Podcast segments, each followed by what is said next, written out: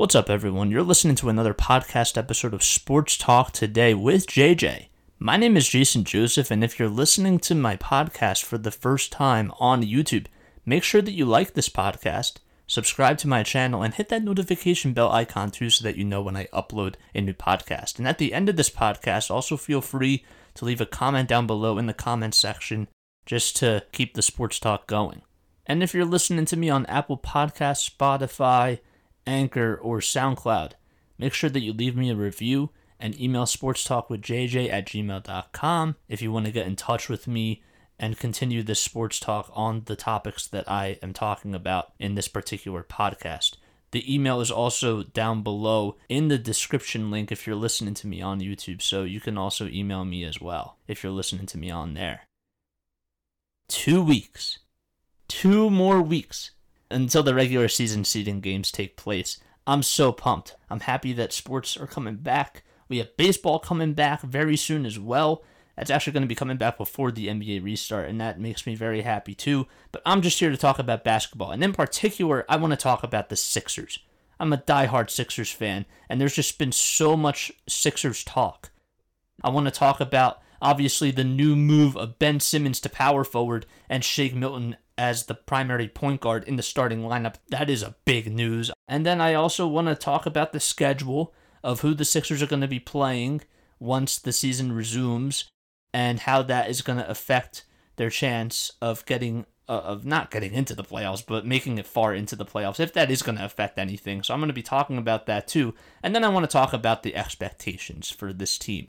Not just from the player standpoint, but also from Brett Brown's standpoint, because he has a lot on his seat.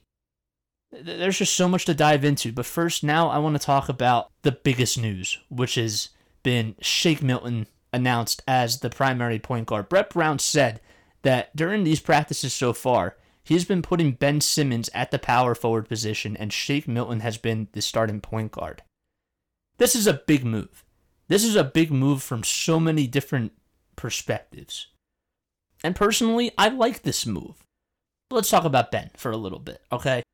Ben Simmons at the power forward position, to me, I don't really call it his position in particular, the power forward. I call it really the point forward. He's going to be standing in the dunker spot. There's going to be a lot of times where he is still going to be off the ball, but people think that now if he's moving to this power forward position, he's just not going to have the ball at all. And that's obviously not true because he's just so effective with the ball in his hands. And we all know that.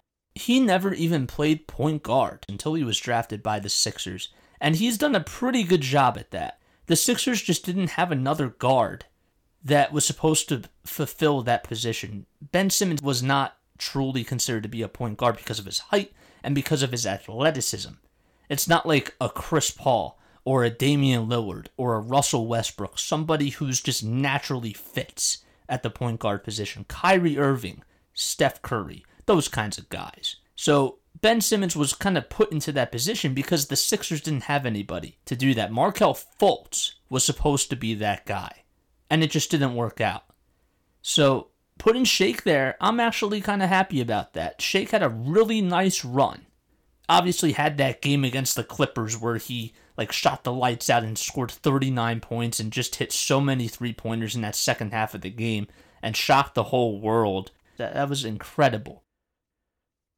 He even tied the NBA three point record by hitting 13 consecutive threes. And that hasn't been done since 1996 when I think it was it was Brent Barry and Terry Mills. They both set that record back in 1996 for the longest streak of all time. And that's insane. That was really incredible to witness. And that's what Shake did. Is Shake going to be that guy? I really don't know. But he knocked that opportunity out of the ballpark. I will say that. And Brett Brown is giving him credit by putting him at the starting point guard position, which he rightfully deserves to be at. He does. He earned those minutes, and he earned that position. They have eight games to experiment this.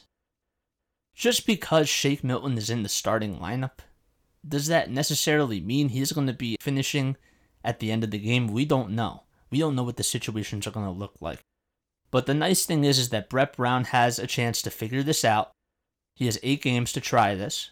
He also has a lot of other things to consider when it comes to the rotations of this team and all of that. Who's going to be on the second unit? Is there even going to be a third unit when it comes deep into the playoffs? Who's going to be a part of that third unit? Is he even going to cut to an eight man lineup when it becomes deeper into the playoffs? These are all questions that we just don't know. But I don't see anything wrong with it. I'm happy that they're doing this. I'm happy that it's going to give a little bit of spark to this team. Brett Brown made this move. When it comes to Ben, he's going to be down low in the post more with Embiid. Some people say that that could be a problem, and I don't really know if that really is a problem because now you would have Shake Milton and Josh Richardson up at the guard position. Shake would be bringing up the ball more. And of course, Ben's just going to be down low in the post and he'll he'll be able to score more. He might not be getting as many assists as he was getting at the point guard position. His assist numbers might go down, but Ben is still a great passer, and if you give the ball to him down low, he's going to be dominant there. It's more of like Giannis in particular. Giannis is a power forward, and he sometimes does take up the ball because he is really good at ball handling, and he can post you up. Now he also has a mid-range game, and he's working on his three-point game, which is ridiculous. But Ben Simmons, putting him into the dunker spot and putting him down low into the post more often can actually help this team. Yes, Ben is going to draw up more double teams, and I think that he's going to have to figure out how to not be scared and go to the foul line. He's a very good passer. He's one of the best passers in the game, arguably. He's just as good as LeBron. He's just as good as Chris Paul. When you draw up the double teams, you don't want to leave anybody wide open from three especially Shake Milton because he is a pretty good three point shooter. He shot like 42% from three when Ben Simmons was out. So I think that this is kind of like a new acquisition for the Sixers. That's how I like to look at it. Because Ben's not playing that point guard. And he, don't get me wrong, he did an incredible job. It was working when he was playing at point guard. They somehow made it work. But now that Ben's not going to be having the ball as much and the Sixers have another ball handler, I think that that's actually going to help.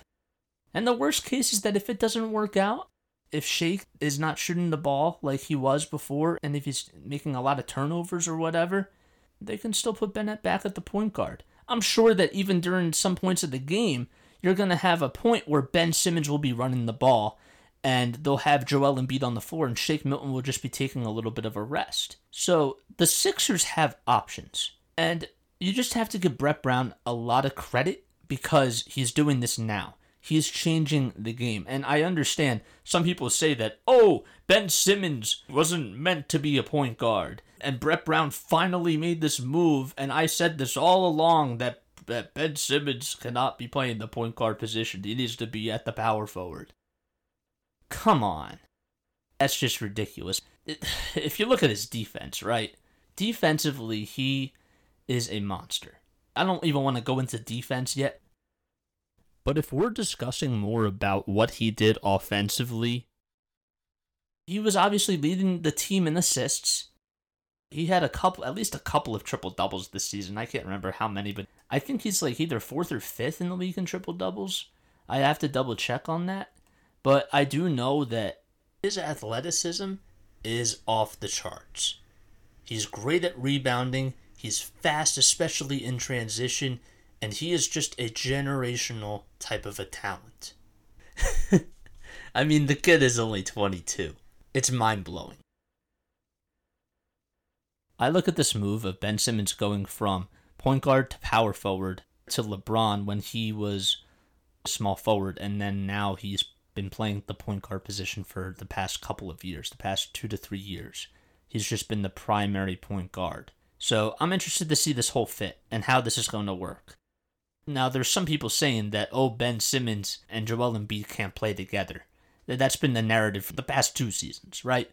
That they just can't play together, that their games are totally different, and that they need to be separated and put onto their own teams to win a championship. That's how they're going to be very effective.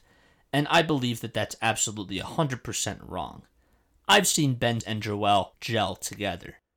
Ben is great at passing the ball, and Joel is very dominant down low in the post.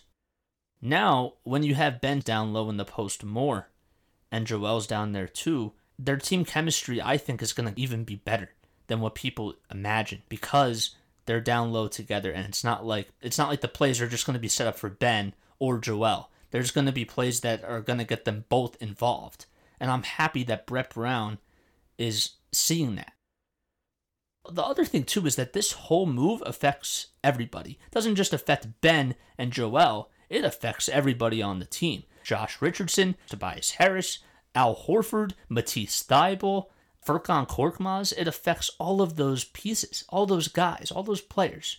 Because now their roles are going to be different and who knows what kind of looks they're going to get at some points during the game because now Shake Milton is going to be the primary ball handler.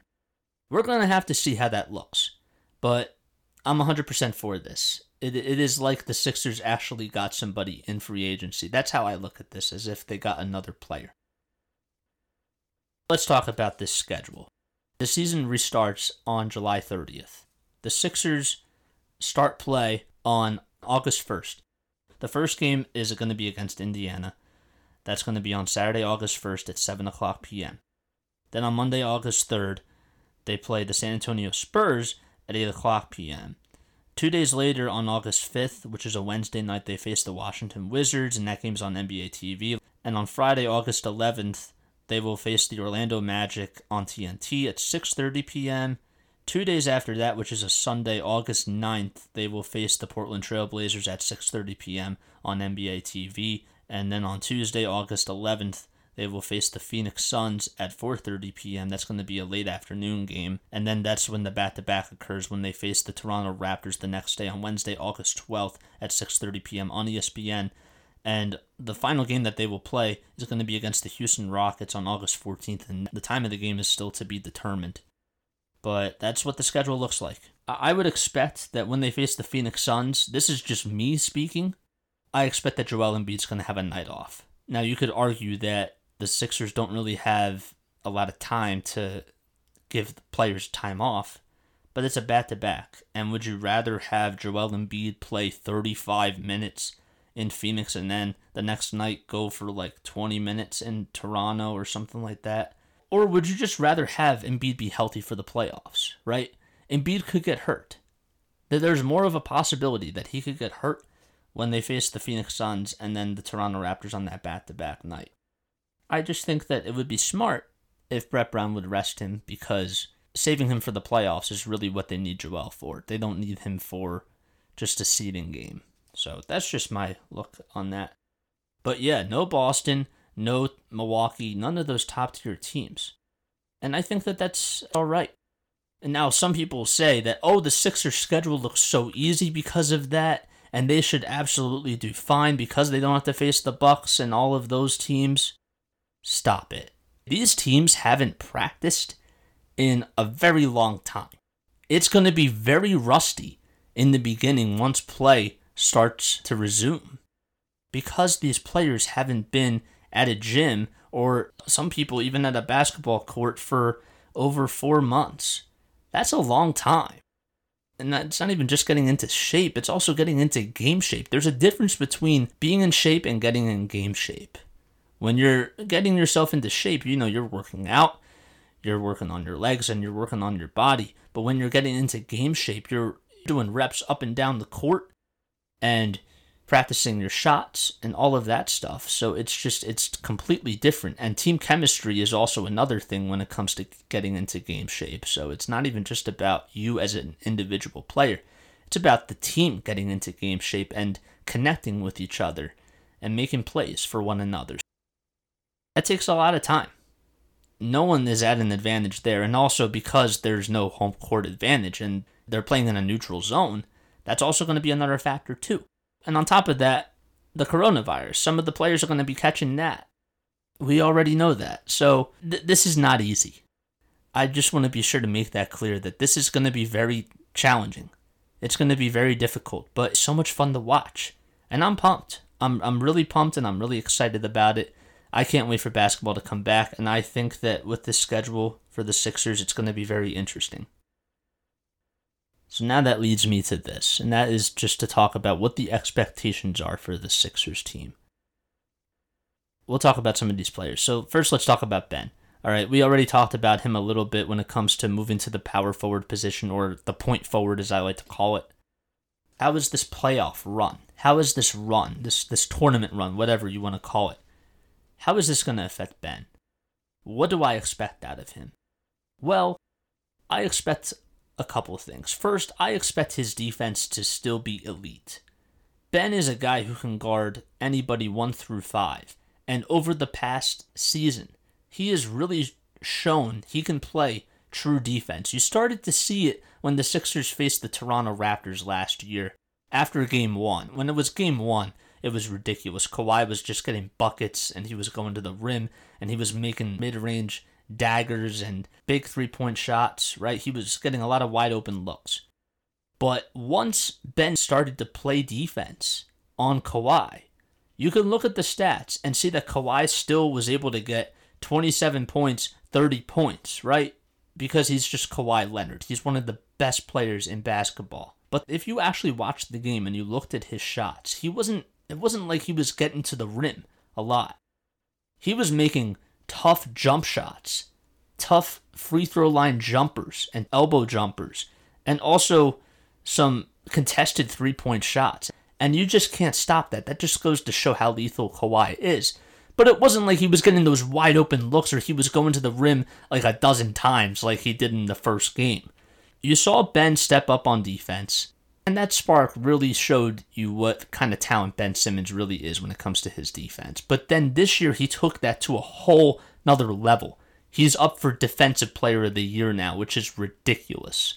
That one game where Matisse Thybulle had like four steals and Ben had five against the Lakers. That they combined for nine steals in that game. That was without Joel Embiid, and they did that at home at the Wells Fargo Center. That was truly something.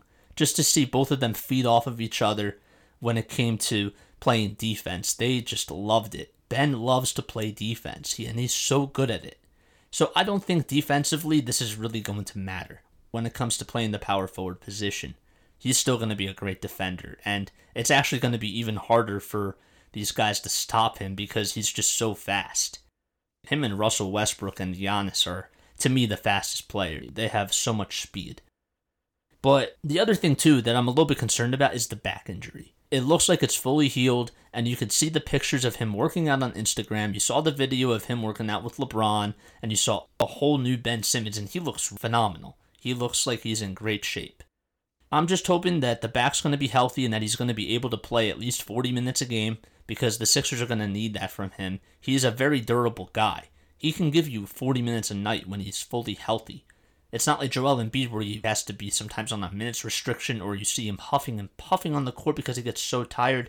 Ben is a motor. He's a machine. He can play so many minutes. So I'm just curious. I'm, I'm hoping that the back's going to be okay, obviously. And the other thing I'm hoping too is that we get to see more jump shots from Ben Simmons. There's this whole narrative that the reason why he is not a top tier player is because he doesn't have a jump shot. That's the one thing that people critique about him. And I understand it. It's frustrating. It is really frustrating that he doesn't shoot some of the time. And it's not that he can't shoot. I was at the Sixers game when they faced the Milwaukee Bucks on Christmas Day, and after halftime, when they were practicing, I saw him make eight threes in a row from that corner. He loves shooting it from the corner. It's not that he can't shoot, he's just not willing to shoot. And he has to get over that hump. He, something has to just trigger in his head that he is to have to take some shots during big moments of the game. He has to get that into his mind. But to say that he's not a good player or he's not even an elite player because he doesn't have that one thing, he has that one flaw, that is just absurd. If you watch Ben, you would see that he is a phenomenal passer. He's great at handling the ball, he's very athletic, and his rebounding ability is incredible, and his speed is just top tier. And his defense is arguably one of the best in the league. I mean, I can't say any other great things about him. The only other thing I could say is that his free throw shot could be a lot better. But in the last five games, he did shoot the ball better from the foul line. He shot over 72%, which for his standards is actually not that bad. it's better. I actually think it was a little bit higher. I, think it was 78%. I, I know that it was in the 70s, but it wasn't like at the beginning of the season where he, some of the time he shot 50% or even below that. So people just don't give him a, enough credit, and I'm curious to see what he's going to be able to do in the playoffs. He's going to be a big factor, he's an X factor. But enough talking about Ben. I want to talk about Joel. I'm curious to see how this fit is going to work for him. There's going to be times where Embiid's going to need the ball down low in the post. He is one of the most dominant big men in the game. He's had a very disappointing season, in my opinion. When you watch the Toronto Raptors game seven, uh, Kawhi Leonard shot after that occurred, Joel was crying. Okay, tears were running down his face, and he held Marc Gasol, and you could just see all that emotion. And what I thought and I know a lot of other people thought this too, was that maybe this was actually a blessing in disguise. Maybe in order for him to get better, he needed to realize that losing these big time games could actually help him grow. We've seen players like Michael Jordan, LeBron, Kevin Durant, Kawhi Leonard, Kobe, Shaq, all of those guys did not win championships until they were in their primes. You can look it up. You can watch the Last Dance Michael Jordan documentary, and you'll see that these guys didn't start winning championships until they were at least 28 or 27 to 32 years old. That is their prime. Okay, Kawhi Leonard won a championship with the Spurs, but he was not the main guy. The Spurs team wasn't led by him. It was led by Tim Duncan, Tony Parker, and Manu Ginobili. Kawhi was that fourth guy. He was a baby at the time. But when he won last season with the Toronto Raptors, he led them to that championship. So that championship he won in his prime he was the primary guy last year. So I don't want to hear any of Kawhi did win a championship with the Spurs and he was in his prime. No, no, no, no, he didn't. But I expected a lot out of Joel Embiid this year. I expected him to grow. And then, of course, you see that he had that donut game against the Toronto Raptors where he just couldn't even buy a bucket against Marc Gasol. And that was a terrible effort. You would see some games where he would just go off and he would score 32 points and have 18 rebounds against the Cleveland Cavaliers. And then you'd see other games, like when they faced the Milwaukee Bucks, he would only get 16 points and only get eight rebounds. And you could see him huffing and puffing on the court. And it was just very tragic to see that for the Sixers. It, it was a tragedy. There was even a game where Joel was turning the ball over so much that he actually had to be taken out within the last two minutes of the game. And he looked really tired. So I need him to be healthy. I need him to be in game shape and I need him to be that dominant big man that we expect Joel to be. Let's talk about another key player that I think is going to play a very big role with this Sixers team in the playoffs, and that's Tobias Harris. His game, overall, it goes really unnoticed. Part of it is because he's not the primary guy. The primary players that are the faces of this franchise are without a doubt Ben Simmons and Joel Embiid. They are the young superstars of this team. But they had to surround this talent with other key players. And Tobias Harris is one of those key players. The reason why he's on the team is because he can sometimes create his own shot. And when you have somebody who refuses to shoot and create his own shot, and then you have another guy who's just like an old school big man and is just very dominant down low near the basket, you have to have another sort of a playmaker who can create his own shots and also catch and shoot. So that's why Tobias plays such a big role. He's second on the team in scoring, he's averaging 19 points per game. The main reason why the Sixers got him last year was because of his three point shooting. He was shooting 42% from three before he came over with Mike Scott and Boban at the trade deadline. It was a big move. And after he got over here, he was just not shooting it well from three at all. And even during the playoffs, you could see he was getting wide open looks. And some of his shots were just far to the left or far to the right, and they weren't even at the rim. He was in a slump last season, but the Sixers had to do what they had to do. Yes, they overpaid him but they knew that they weren't going to be able to keep Jimmy Butler, and JJ Redick wasn't able to stay either, so they could not let him go. And overall this season, he's been pretty good. He knows that he's not the primary guy. He'll have those runs where he can have like a really good third quarter or a really good fourth quarter and just get hot. He's able to do that. Now, is he going to be the guy at the end of the game with about two minutes left to try to close out the game for the Sixers? Who, who's that guy going to be? We haven't really seen that from Tobias Harris. We saw it last season with Jimmy Butler. That wasn't really Toby's role. There were some points this season where he did close out some games, but he just hasn't done it consistently. So, can he consistently be that guy when it comes to the playoffs to be able to create those tough shots at the end of the game when it's very close and possibly hit that dagger that just puts that exclamation point on the Sixers win? That's a big question. And I'm hoping that Tobias Harris is that guy. It could be Shake Milton, it could be Joel Embiid, it could be Josh Richardson. They still haven't defined who that guy is going to be at the end of the game.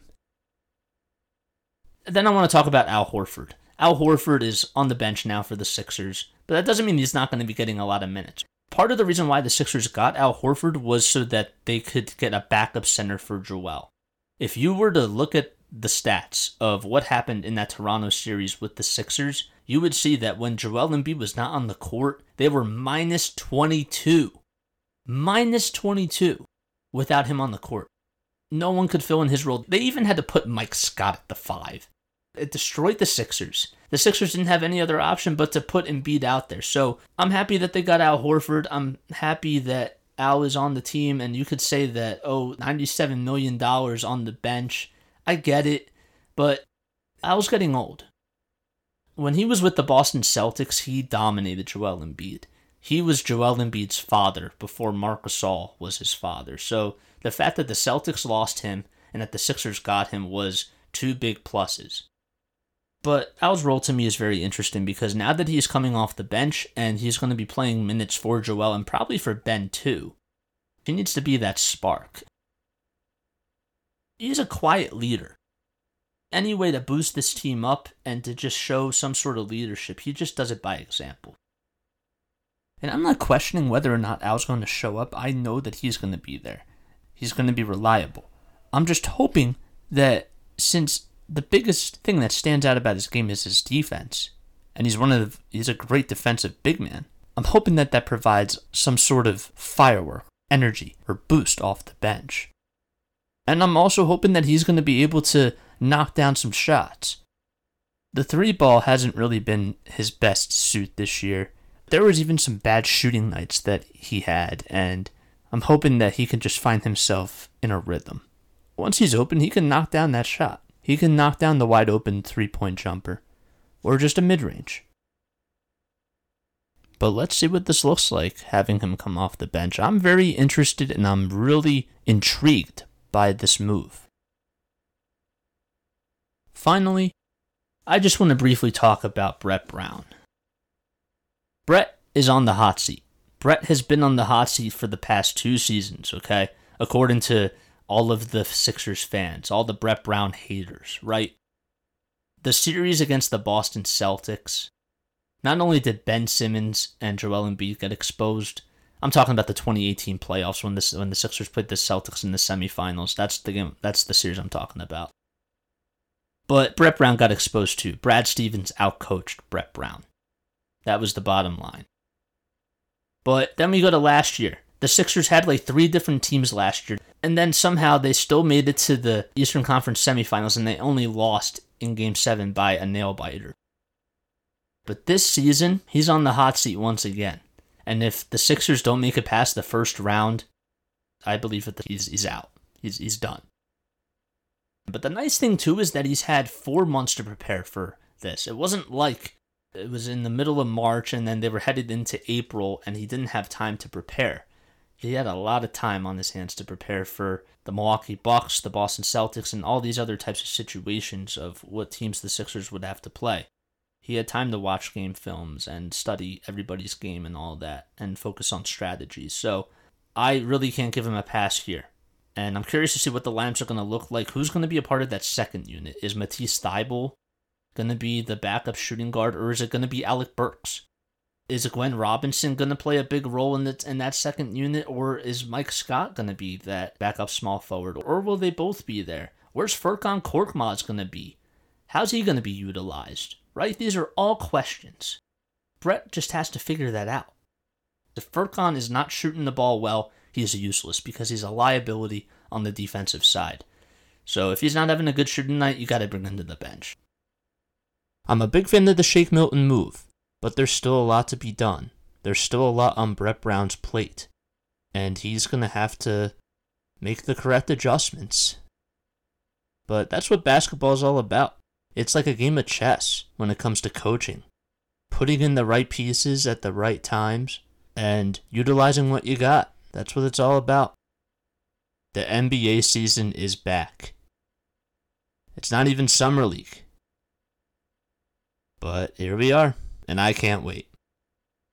So, yeah, let me know what your thoughts are down below in the comments section if you're listening to me on YouTube. And once again, if you're listening to me on Anchor, SoundCloud, Spotify, or Apple Podcasts, make sure that you leave me a review and that you email sportstalkwithjj at gmail.com. What are your thoughts about the Sixers team? Do you think that the Sixers have a shot of winning the NBA title? And not only that, but do you even think that the Sixers have a shot of making it out of the East? Let me know what your thoughts are.